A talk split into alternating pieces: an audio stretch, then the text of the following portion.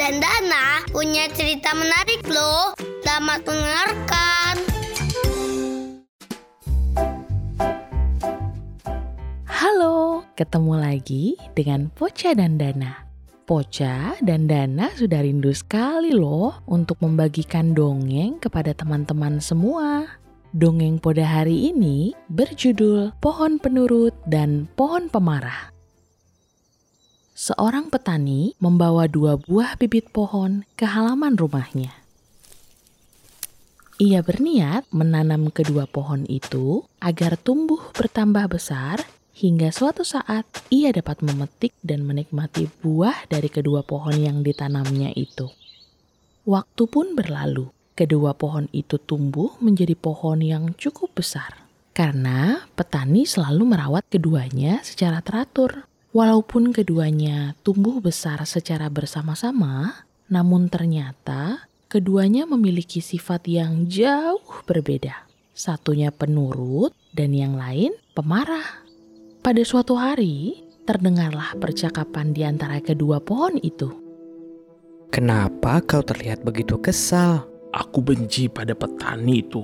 Ia selalu memberikan pupuk bau ini kepada kita. Aku sulit bernafas. Ini kan makanan kita, agar kita dapat berbuah sesuai dengan keinginannya.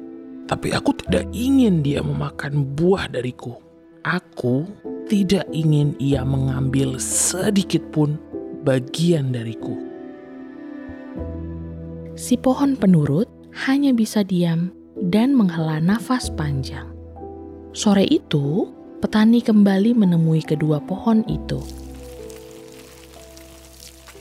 Aku ingin kalian bisa berbuah dengan cepat karena aku tak sabar memakan buah dari kalian berdua. Kata si petani penuh harap saat memberi air untuk kedua pohon kesayangannya. Si petani pun mulai memotong satu persatu dahan dari pohon penurut. Sekarang aku akan membersihkan ranting-ranting kalian yang tidak berguna.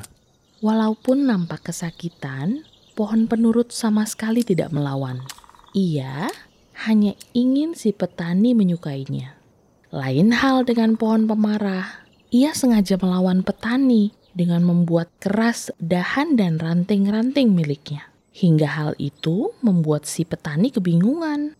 Aneh, pohon ini kenapa tidak dapat terpotong sedikit pun? Hah, biarlah. Semoga ia juga dapat berbuah. Lihatlah dirimu sekarang. Betapa kurus dan terlihat sangat jelek. Kau tahu, aku sengaja melawan gunting petani itu agar tak menyakiti diriku dan agar tidak terlihat jelek seperti dirimu.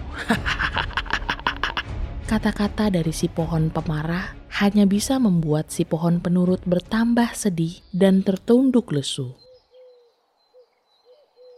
Minggu demi minggu berlalu, pohon penurut mulai menumbuhkan ranting-ranting yang baru. Bahkan, beberapa bunga berwarna cantik yang nantinya akan menjadi buah menghiasi daun-daun mudanya. Ia dan petani pun menanti dengan sabar. Lain hal dengan pohon pemarah. Daunnya bertambah lebat tak terurus. Tapi si pohon pemarah tetap bersikeras agar tidak dipotong sedikit pun dahan dan daunnya oleh petani. Pada pertengahan musim semi, si pohon penurut telah menghasilkan banyak buah. Petani sangat senang memetik buah-buahnya. Perlahan, si petani pun mulai mengalihkan pandangannya kepada pohon pemarah dan berubah menjadi sedih. Kenapa kau tidak berbuah dan tidak ingin kubersihkan dahan dan rantingmu? Petani pun berbalik membawa buah dari pohon penurut dan tidak lama kemudian ia mengambil lagi sesuatu. Tapi kali ini yang ia ambil adalah kapak tajam di tangannya. Pohon penurut terkejut melihatnya. Terlebih lagi si pohon pemarah. Ia terlihat sangat ketakutan. Tanpa berkata-kata, si petani langsung mengayunkan kapak tajamnya ke arah pohon pemarah. Pohon penurut hanya bisa sedih melihat pohon pemarah yang menangis kesakitan karena kapak yang mengenai tubuhnya. Ia sangat menyesal karena tidak berbuah dan menuruti keinginan petani demi kebaikannya sendiri.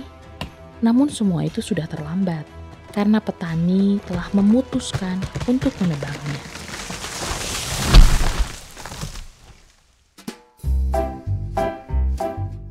Nah, teman-teman, kita harus mau menjadi anak yang mendengarkan kata-kata orang tua, sehingga kita menjadi orang yang berhasil dan berbuah manis. Terima kasih sudah mendengarkan. Sampai ketemu lagi ya.